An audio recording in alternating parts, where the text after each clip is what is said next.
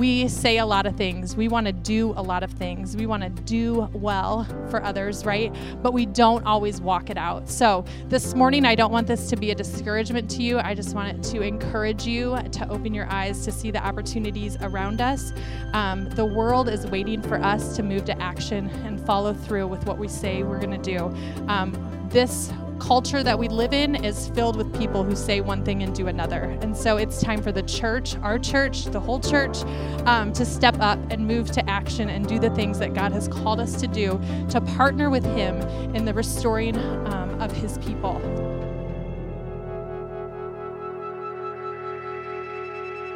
We had such a great experience in Tijuana, Mexico last week. Um, from the moment we arrived in Mexico, you all would have been so proud of your church and your team members. Um, after an early day of travel, leaving um, the airport at 5 a.m. Um, and getting all the way to Mexico, having lunch, but then we stop by the church for a few minutes and our team immediately jumps in. They're like, How can we help? What can we do?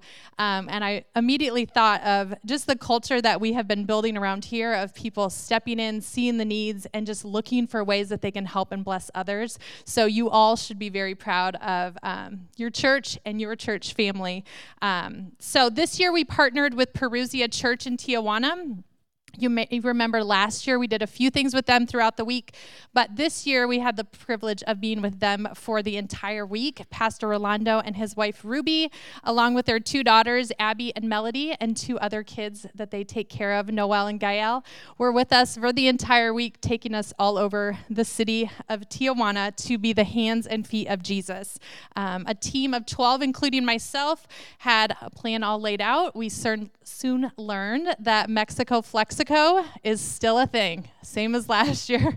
What you think was going to take just a few minutes took a lot longer, or you had to go different places to get the things. But um, they did an amazing job of just rolling with the punches and um, just doing what they needed to do. So this morning we have a few of them that are going to share for a few minutes just the impact that this trip made on them, um, and also to just encourage you to look at a missions trip in the future because um, it is such an important part of our discipleship journey and it definitely pushes us a little quicker than maybe it would um, if we just had those experiences here in the United States. So, Mindy Corey is going to come and share um, herself and her son Elijah, who's 12, went on the trip this year.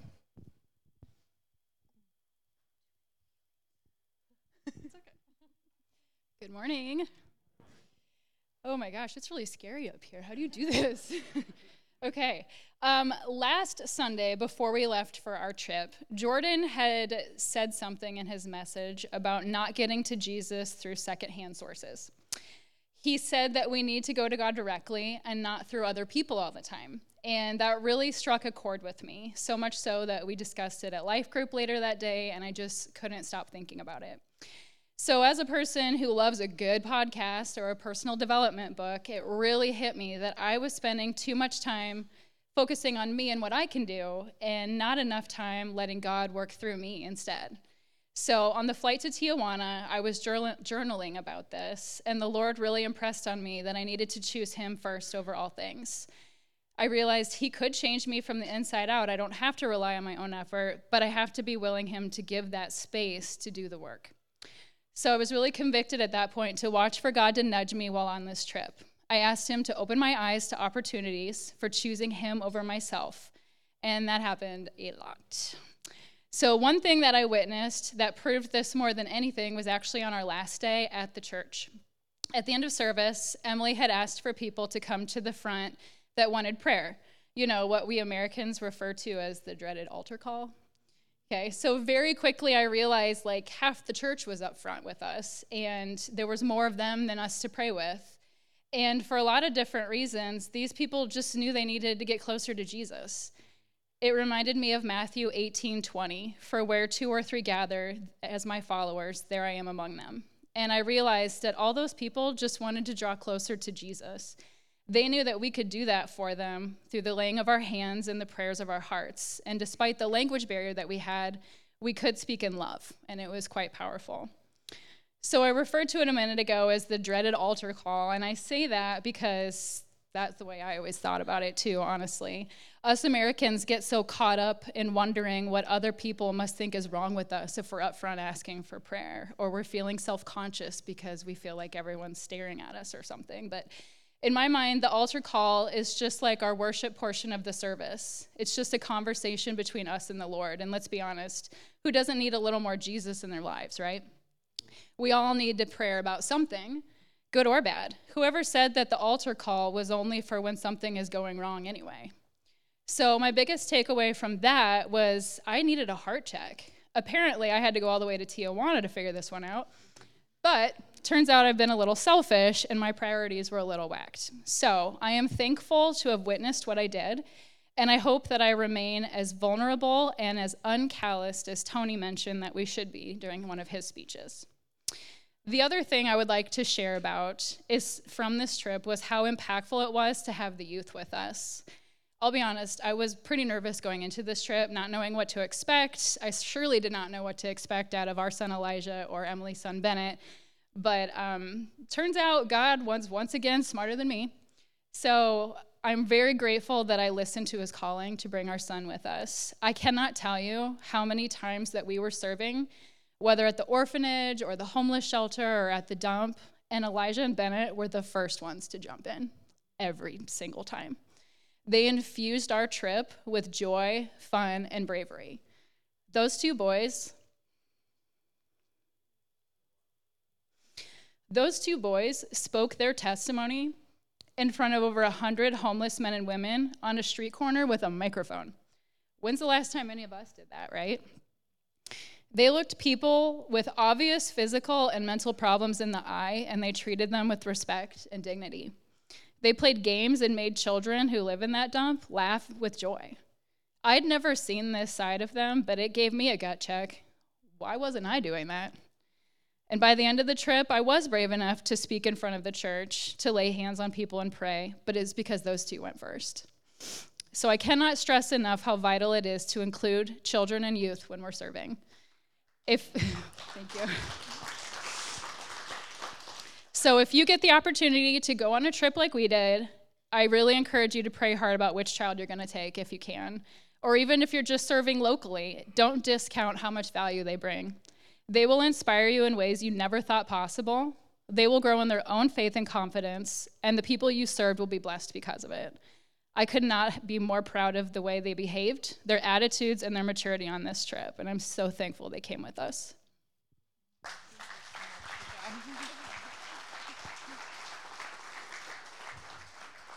Um, it is amazing the kids on both ends, the kids that we brought with us and the kids there, just how they immediately can form friendships and show love and care for each other without all of the boundaries that often as adults we put up. So, um, Tony Jones is here, round two for Tony. So, um, yes, we're excited to have you share this. Oh, it was such a good trip. Uh, I'm going to talk about a few surprises that I had having been there before I kind of had expectations that it would be the same, and it wasn't. Um, one of the things I noticed was just the kids' attitudes wherever we went. Tim started it. Where you at, Tim? Got me going. Uh, I'm emotional, so you've experienced that every time I talk, probably. Um, they, they just were joyful and we're, we had a pinata, so kids hitting out a pinata, the thing busts, kids go scramble into the middle, and it and it looks chaos. And when they got done picking up all those pieces of candy, they went and gave to everyone around to make sure that everybody got a piece, even us. We're like, no, we gave it to you. They're like, no. So that was really, really sweet to see. You know, my expectation was that it'd be mine, mine, mine. But everywhere we went, the dump we went, and they were they were sharing and loving and just really just dying for attention. And and I don't think I saw that. I think last year I was in the in the room trying to finish the drywall when they did the pinata. So I, I saw it happen, but I didn't see it close up. So so maybe it wasn't different than last year, but it was just it was a sweet moment to see. Uh, another thing that surprised me was hearing from the volunteers and the pastors, they you know, my expectation there was, you know, these guys are in it. They're doing amazing. They're awesome.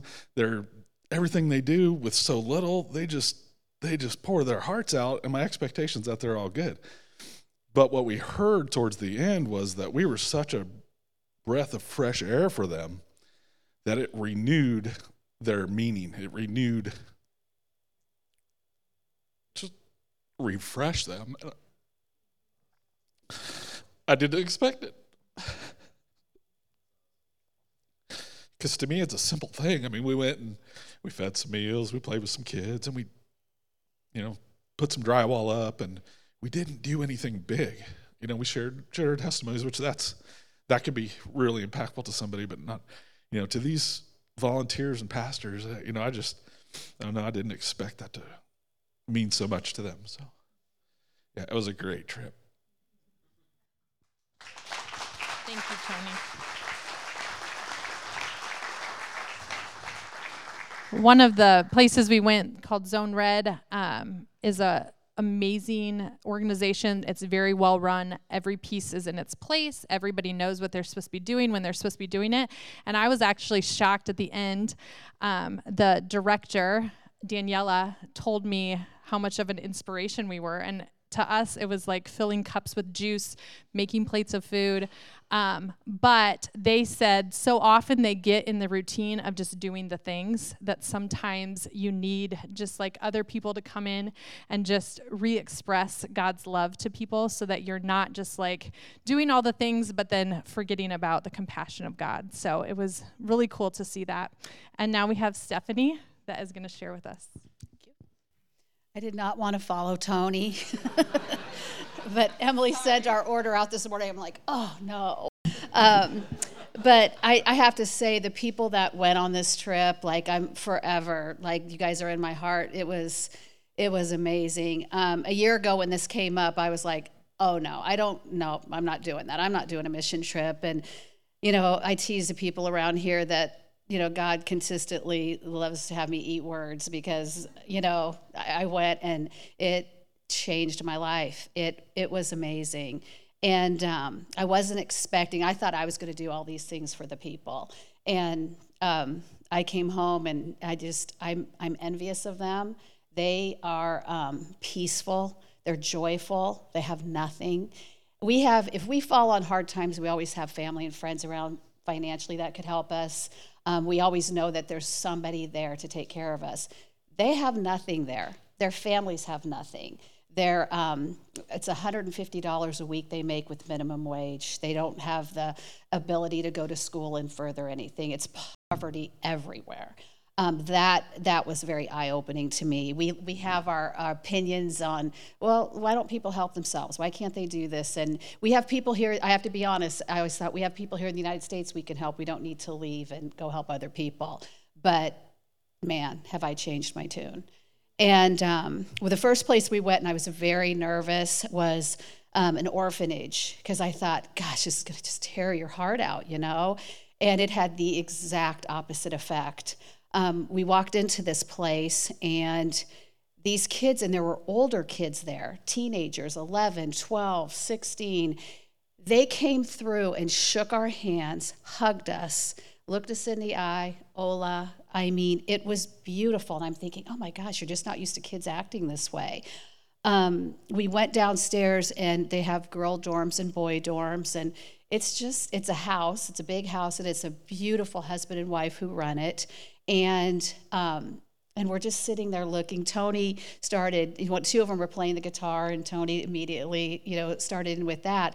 So we're, you know, and you can't communicate with them very well. We had interpreters, but I love that part of it because you have to look someone in the eye and you have to try to communicate in a different way through a smile, through a touch, through. And I loved it there because it was a lot of touching. It was hugging and, and kissing on the cheek and holding hands and that kind of thing, which we don't do here. And, and I miss that. I love that part of, of you know, that human touch. Um, so we're sitting there, and one of the older boys grabbed a guitar and started playing, and the song Oceans came, you know, he was playing. So they all join in these kids there was like five of them sitting there and three of them were singing it and it was that's such a beautiful song anyway. And he told pastor um, to tell us to sing it in english. So we're singing in the basement spanish and english and it just was like it just it was so beautiful. Um, so i just time after time you know, we're handing people food, we're handing people things, and they look at you and, and they, they are so grateful and so gracious. And there's not cell phones on, there's not tablets in front of people. It was eye contact and it was just human contact everywhere we went. And they have nothing. And they're so grateful every day. We have everything. And I read somewhere that you can't be grateful and anxious at the same time. Your, your, your brain will not let you feel those two emotions at the same time. And they have everything to be anxious about, everything. Because every day they have to wake up and think about health. What if something happens? Food to feed. And um, what was so cool is Wednesday we were here for our food pantry, and Ruby, the pastor's wife, sent us a message, and there was torrential rains there, and they can't handle torrential rains there. She wasn't complaining about that. She sent us a video to show us, but she was they had no electricity for the day and they feed these kids at their church every day and she was so happy because we bought peanut butter and jelly and bread and that's what they could feed the kids. And she said, Praise God. And I thought, I told the kids at youth group, I'm like, you all would be complaining if we had peanut butter and jelly sandwiches. But um, it, it just, I just, it makes me, it was hard. That was a hard transition to come back to, was we're not grateful enough for what we have. And um, they're grateful every day because they have to lean on God from the minute they wake up till till they go to sleep at night. These people are sleeping in, in, in little houses that have cardboard and, and boards lined up. They, they have to live every day depending on God. And it's, it's so beautiful. And um, so it made me walk away. And, and a year ago, I have it on my screensaver here that he must become greater, I must become less. And it's, it's challenging to do here when we have so much. And so um, that was a great, great, great physical thing to see. And if you guys get this opportunity, um, I was one that said, no way, it's never happening. And I did it, and I can't wait to go next time. It's, it, it is a beautiful, beautiful experience.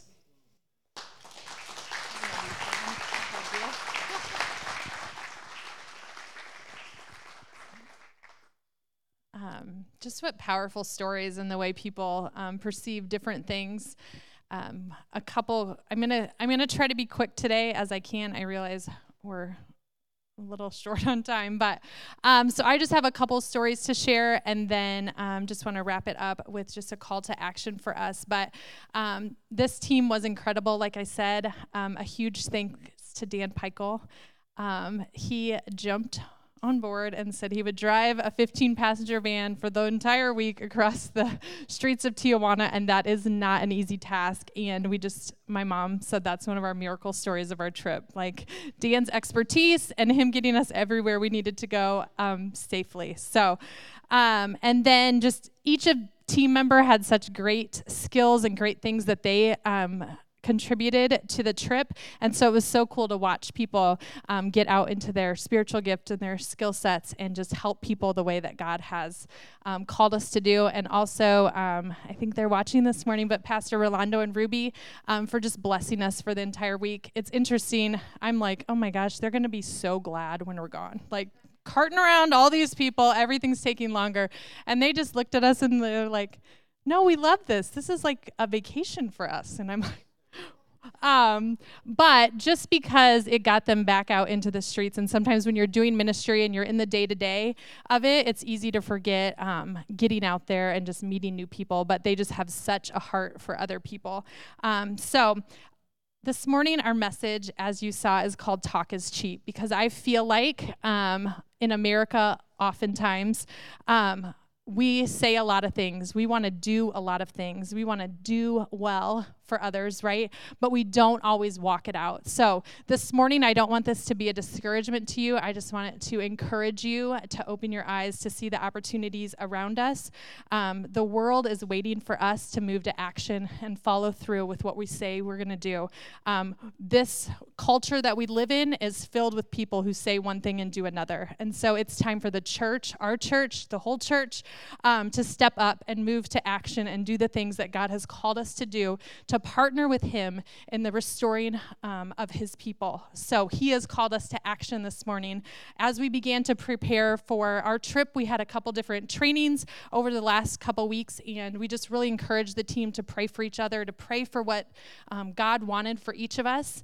And then the week before we left, I shared this verse with our team and saw it come alive throughout our time in Mexico. It's from Ephesians 1 15 through 18, and it says, Ever since I first heard of your strong faith in the Lord Jesus and your love for God's people everywhere, I have not stopped thanking God for you. I pray for you constantly, asking God, the glorious Father of our Lord Jesus Christ, to give you spiritual wisdom and insight so that you may grow in the knowledge of God. I pray that your hearts will be flooded with light so that you can understand the co- confident hope He has given to us or given to those he called his holy people who are his rich and glorious inheritance. This team had such a strong faith. It's not easy to make the sacrifice to take time off work, to be away from your family, to spend money um, that you may or may not have to experience a mission trip, but they had a love for God's people. And just as Paul was thankful for the church in Ephesus, I was so thankful for this team. Their faith and love were evident everywhere we went, and their participation in the great great work that God had called us to do did not go unnoticed. The real evidence of God's work in our life is not our claim that we love Him, but it's how our love pours out from us and other people see it. In Ephesians 1, Paul is asking God to give people spiritual wisdom and insight so that they may grow in their knowledge of God. I prayed this for our whole team that they would see God in a new way, that throughout this entire trip that they would better understand who God is, the character of God, the things he's created them to do, and with this knowledge that we would see God's light pour out into the darkness, that it would not only invade our heart, but it would overflow to those around us. We saw the darkness of the world and we have stories to share that we can barely process. How in the world can those things be happening in our world, in this world?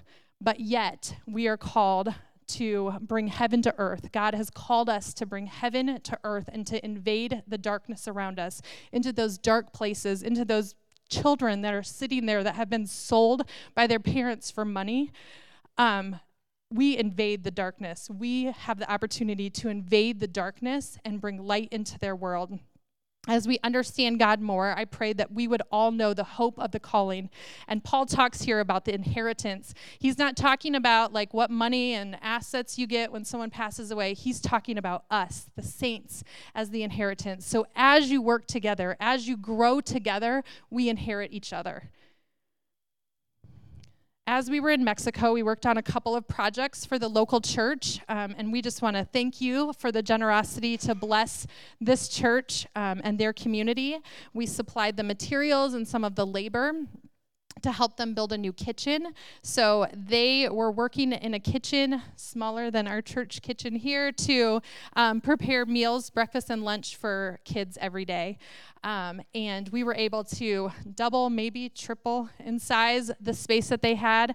Um, and it was just a, such a blessing to be able to do that. Um, Pastor Rolando shared with me on Friday that they just have to put in countertops and they're done. So we will have some um, pictures.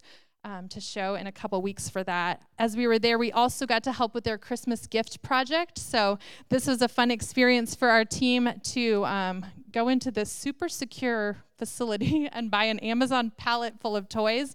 Um, and then my mom had worked hard to match them. Um, up with the little name cards that she had brought. So our team was excited to do this. And speaking of the kids, how excited they saw uh, or they were to see all of the presents under the tree already. And they were excited for the one toy that they were about to get in a couple weeks and that it would just bless them so much. Um, and like a couple other people talked about, we were able to just bless our volunteers as well. So, um, Stephanie started to share about this. One of the highlights from our trip was visiting the home of Obed and Evelyn, and they have they called it an orphanage. It's more like a family home, but um, this home is filled with 15 children. These children were given up by their parents on the streets. Um, their parents are involved in drugs, prostitution, other crime activity, and they come from horrible situations. But Obed and Evelyn have taken them in. They've created a family like um, style in their home. They eat dinner together, they do chores together. Um, they are educated, and their hope is just that they would be able to um, move on as functioning adults. The child care, foster care system is even worse in Mexico than it is here. And so there's no hope of actual adoption for most of these kids, but their parents are willing to say, hey, you raise them. And um, just give them up. But right off the bat, we heard some of their stories of children being on the streets, of being trafficked by their own parents.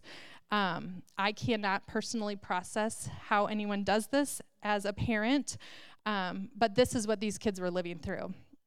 And the kids attached to us right away. And I was actually upstairs during the song um, activity that they did downstairs. But as I was sitting and praying with um, Evelyn upstairs, I could hear it just come up the stairs. And just how God's um, song and music unites us together. And in that moment, you could feel the Holy Spirit in that house, that He was there to do powerful things, that He was there to help this couple, help these kids process their pain, to get past the trauma that they've been through um, so that they could see the love of Jesus.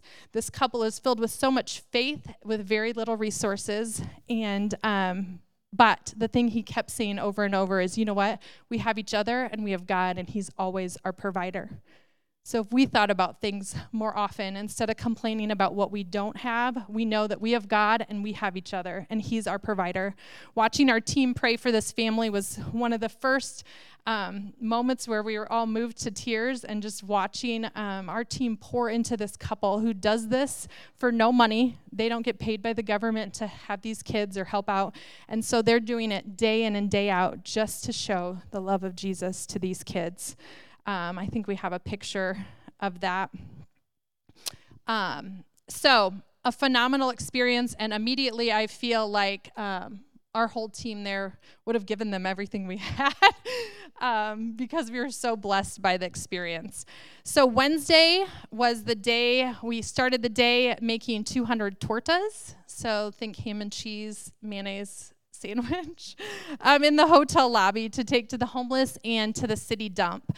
Um, I witnessed our team giving away food with such a compassionate heart and praying for others. And I loved their boldness to step out in uncomfortable situations, to not worry about the language barrier, but just pray that God would give them the words to say and know that their smile to the other individual could connect them immediately.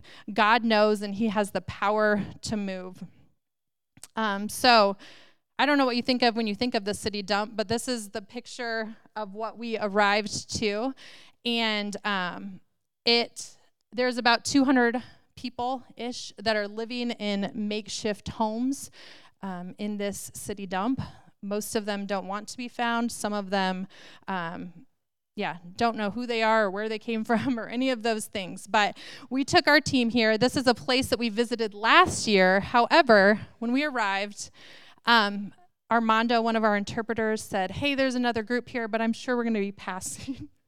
um, and so we won't like be in their way, they won't be in ours. Well, I get there and I'm a planner, if anyone knows, and I like my plan to go, how my plan's going to go, um, because I've prepared for this, right? But we get there, and the other team is not a team of 12 people, it's a team of like 75 ish people, I would say. So we walked down into the bottom of the dump, and jokingly, they asked if I wanted to perform any marriages, and I was like, well, new pastor. So I, maybe in a while. Um, but we were just immediately like, what's going on here? They had this huge tent set up. There was chairs, like you would think, an aisle runner. Um, and we come to find out that this is a missions group that 10 years ago, by accident, performed a wedding at the city dump. Someone asked to get married. They had someone there that could do it. They performed a wedding, which is not something any of these people would ever dream of doing. Um, but this year they had 25 weddings that they were about to perform. And I thought it was a little strange at first, but didn't worry too much about it. We started playing with the kids. And then as we look around, as we start interacting with this other team, you see a tent set up for the brides. And they are in there, they get to pick a dress. They literally are getting white, like the filth wiped off of them. Um, men are getting dress shirts and ties. Um, they're preparing bouquets and marriage certificates and everything you could imagine at a wedding. The night before, they had a sit down carne asada dinner, like you would for your rehearsal dinner. And they were um, doing everything they could to make these people feel special, to give them an experience that they never would have. And I think it was Janet that said, um, you know what? This is like preparing the bride of Christ. This is like people coming in, getting rid of the filth in our life, and preparing the church for what's to come. And these families would never be able to do any of this on their own. But yet, here they are, people wiping down these women so that they are beautiful, doing their makeup, and just all of the details. And immediately, then I changed my tune for my little plan and was like, it's okay, it's okay. Um, but this organization saw past what they looked like. They saw past the life that they lived, the choices they had made, the reasons why they had even ended up in the city dump. What a display of compassion. As this was going on, all these kids are running around us, and these are the kids that live at the dump. Um, Armando goes there on a regular basis with his wife Amalia, and they um, take kids home to their house, clean them up, give them a good meal, um, help them to get out of their current situation. But you could immediately see just the love that um, the kids had for Armando and um, that he was a safe place. These kids, their mom goes up the mountain to the recycling center about i would say probably a mile up the mountain she works for a couple days the kids take care of themselves down in their um, houses areas that they live in um, and they take care of each other. And in my journal, I wrote, and I have this up on the screen the craziest part is how happy all of these children were. In the midst of their dirty faces and their clothes is a face that beams with the pride of their family and their home. Last year at the dump, I met a little girl named Kimberly that I've never forgotten. And this year, with hundreds of people around us, I saw her again. When I showed her the picture I had of her, she immediately connected with me and barely left my side. She has the smile and sweet voice of an angel. She has the heart at 10 years old as she cares for others. And while I wish that I could scoop her up, take her from the filth, and bring her home with me, I know that she loves where she's at. I will continue to pray that she is a light to those around her, that she can make her way out of the living conditions, but most importantly, that she knows that God loves her. And I think all of us thought we are going to go to Mexico and we're going to scoop these kids up and we're going to bring them back to America and everything is going to be fine. But you get there and you realize that's not what God has called you to do. God has called you to love on these kids. God has called you to pour into these organizations that love on the kids where they're at. Um, and so there's a picture of us that I hope to share with her. Armando said he would take some stuff back to um, the dump, but she's just a precious girl, and I'll never forget. She, you know, is covered in dirt, but yet a ball hits my leg when they're playing soccer and gets my pants dirty, and she kneels down and wipes it off. And it's, it was just, yeah, one of those moments that we will never forget. Um, and later that day, we did get to go back up and serve the sandwiches that we had brought. We were able to pray for um, a 17 year old mom with a two month old baby who was just crying out for help, and she had nowhere to turn. She didn't have parents of her own. Um, and so it was just a, it ended up being a powerful time of prayer. And as Stephanie described it when we were there, how can our hearts be so broken and so full at the same time? And I think that really says it best. Like our heart is broken for the scenarios that are in this situation. The need in Tijuana is so great. And we constantly ask ourselves, how can we sow the seed in this area so that God can continue to work? How can we go back to such abundance and not forget or not forget what we saw? And we cried out that God would break our heart for what breaks his. Um, one of our last stops towards the end of the week was Pastor Rolando and Ruby's house. And last year, our church um, came together and helped to build a bedroom for his daughter. Some of you may remember. Um, and so we have a couple pictures of this, but they were able to take what was like a carport area and then create a second level. And then they actually were able to turn it into two bedrooms. So both of their daughters now have their own room. And that is because of your generosity and your call to just love on those around us. I was so impressed by their daughters as they went all over the city with us, not one complaint ever. Um, and they were so helpful. Abby was a part time driver. She's like, just trust me, you can do a U turn here. We're like, no, I don't think you can. um, I told our team earlier this week, I'm driving like the people of Tijuana, and everyone is honking at me. So don't do that here. But um, through our Compassion Fund, we were able to also bless them and their family as they do ministry. So there's so many stories that we would love to share and don't have time for this morning. But um, I just want to talk for just a few minutes about talk is cheap. We have to be people who don't just talk about the things of God and the desires He has for us, but we have to walk them out. Mission trips are so important. Um, as Pastor Jordan would say, he thinks they are a vital part of our discipleship journey, and there's just a way to um, propel us further into what God has um, ask us to do. But these trips expose different cultures and circumstances, and they quickly remind us of how we have to be thankful at home. They encourage boldness to share the gospel, and but how do we take the things that we've seen not forget them, and how do we incorporate them into our day to day? In James 2, it says, My dear brothers and sisters, how can you claim to have faith in our glorious Lord Jesus if you favor some people over others?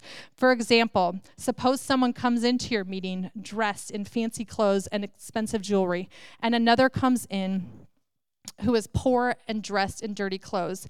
If you give special attention and a good seat to the rich person, but you say to the poor person, you can sit over here or else sit on the floor, well, doesn't this discrimination show that your judgments are guided by evil motives? Listen to me, dear brothers and sisters. Hasn't God chosen the poor in this world to be rich in faith? Aren't they the ones who will inherit the kingdom of God? The kingdom he promised to those he loved. Here, James is describing the incredible faith that we have in our Lord Jesus Christ, but reminding us that it should never be associated with discrimination. None of us are better than the other. James is in a period of time where people are definitely called out based on Jew or Gentile, rich or poor, ethnicity, nationality, um, religious background, and the significant aspect of the work of Jesus was to break down these walls, to let us know we are all people of God. God looks at our heart, and so should we. To show partiality shows that we care more for the outward appearance than we do upon the heart.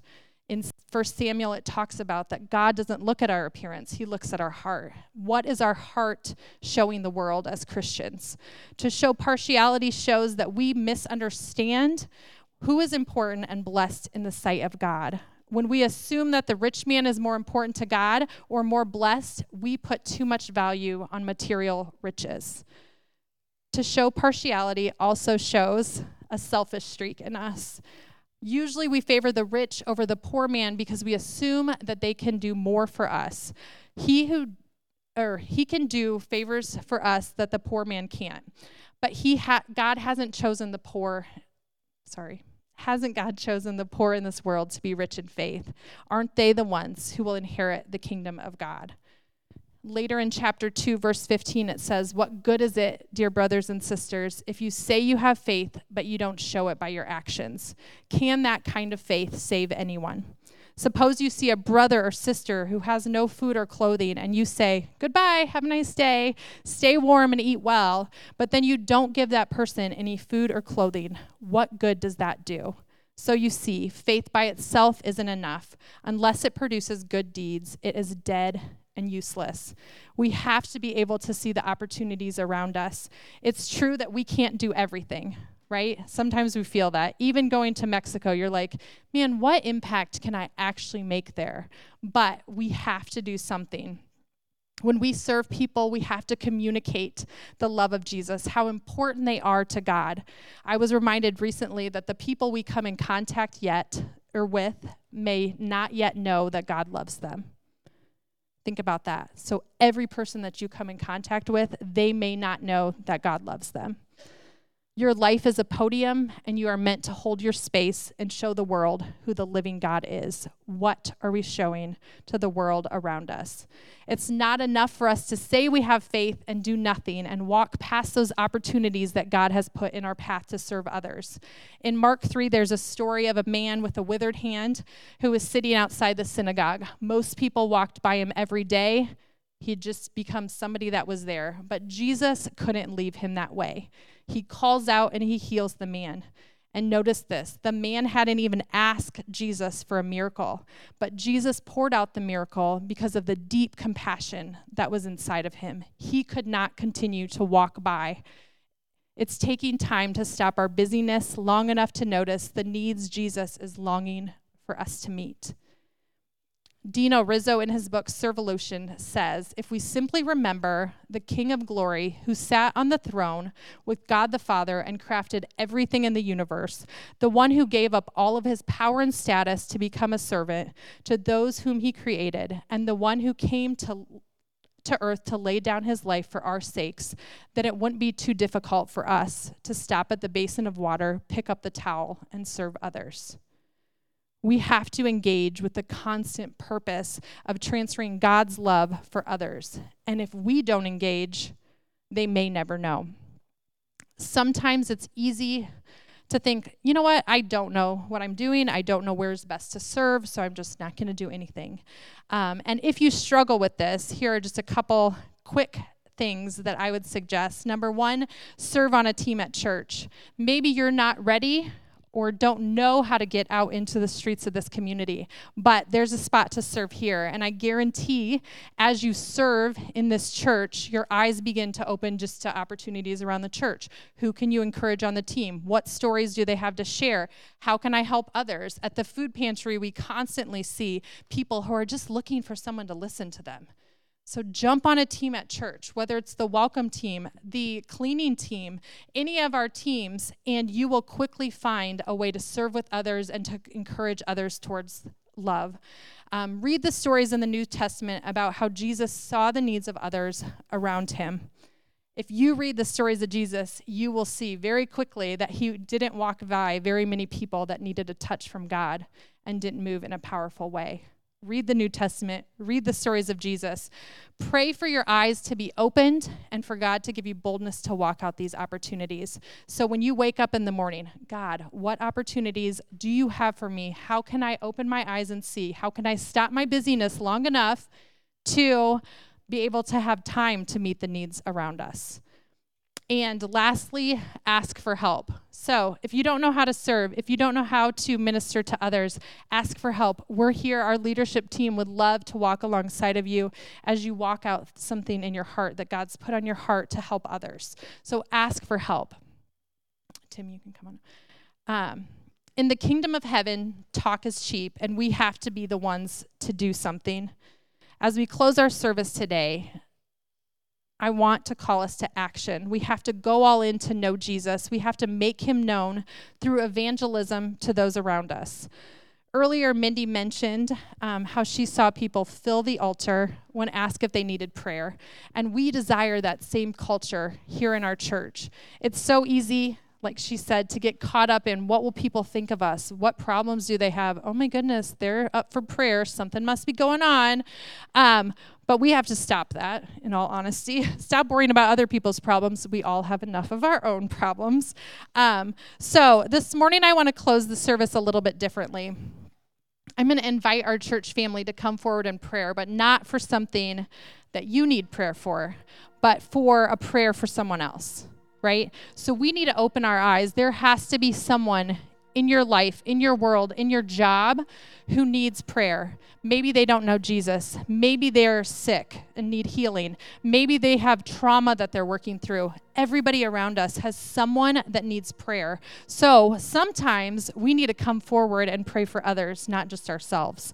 Our needs are important and we can bring those before God, but He has called us to reach out to those around us. And so often it starts with praying for the needs of others. I guarantee as you start to look outward towards the needs of others, you'll think your problems are not as important. It just helps us to get our eyes off of ourselves, get our eyes on Jesus, and be praying for those around us. Frederick Buechner says the place God calls us to is the place where deep gladness and the world's deep hunger meet. What are the needs around us? What does God want to break our hearts for that break Him? Every day, there are moments in our very own community of people who need Jesus who need his compassion, who need someone to tell them that they are loved, that they are seen, that they are called by God, that he created them as a son or daughter of the king, and he sees them. And it's our job as a church body, as a Christian, to open our eyes to things around us, to ask God, where can we move today?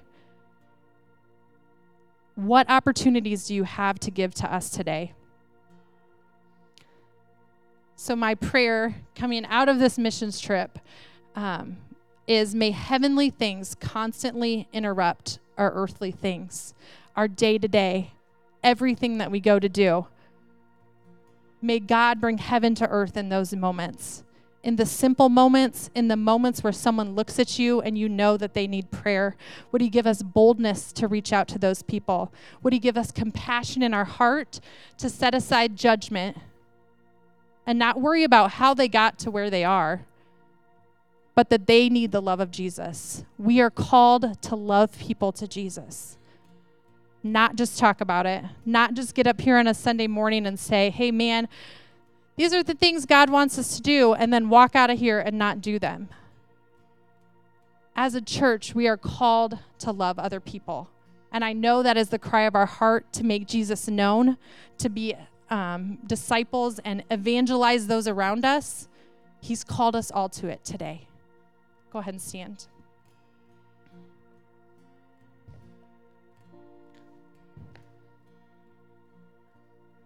a couple people from our missions team, anybody that was on our mission team, you're welcome to come up to the front, um, are just going to be here to pray with you this morning. Um, so I encourage you, as we begin this time of prayer, to think about someone right now in your heart that needs Jesus, that needs breakthrough, that needs healing, that needs for them to be seen by God.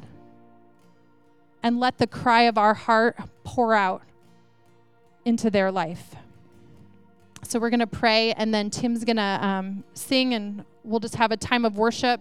But we invite you to um, come forward to pray this morning. Heavenly Father, it is impossible to go on a trip like this and not be shaken and moved by the things that we've seen. As our heart has broken for the people of Tijuana and the difficulty they face day in and day out, the difficulty of ministry, let us not forget that there is a move of God ready and available for us as we walk this out let us not just speak with our words, but let our actions display the goodness of God. Let our actions display how much we love you and how much we know we are loved by you. We thank you that your character is good and just, and you have a heart for these people to see breakthrough in their life, to see physical healing we thank you for every prayer request that we prayed over the last week, that we would be able to um, just remember those things, to continue to pray into those, to hear the testimonies of the people of Tijuana.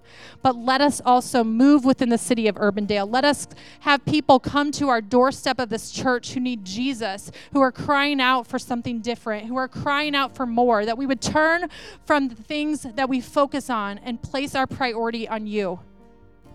Father God, stir in our hearts. This team has a fire building up, and I just thank you that they would begin to pour it out to those around us. That everyone in this church would see that we need Jesus and we need to display that to others.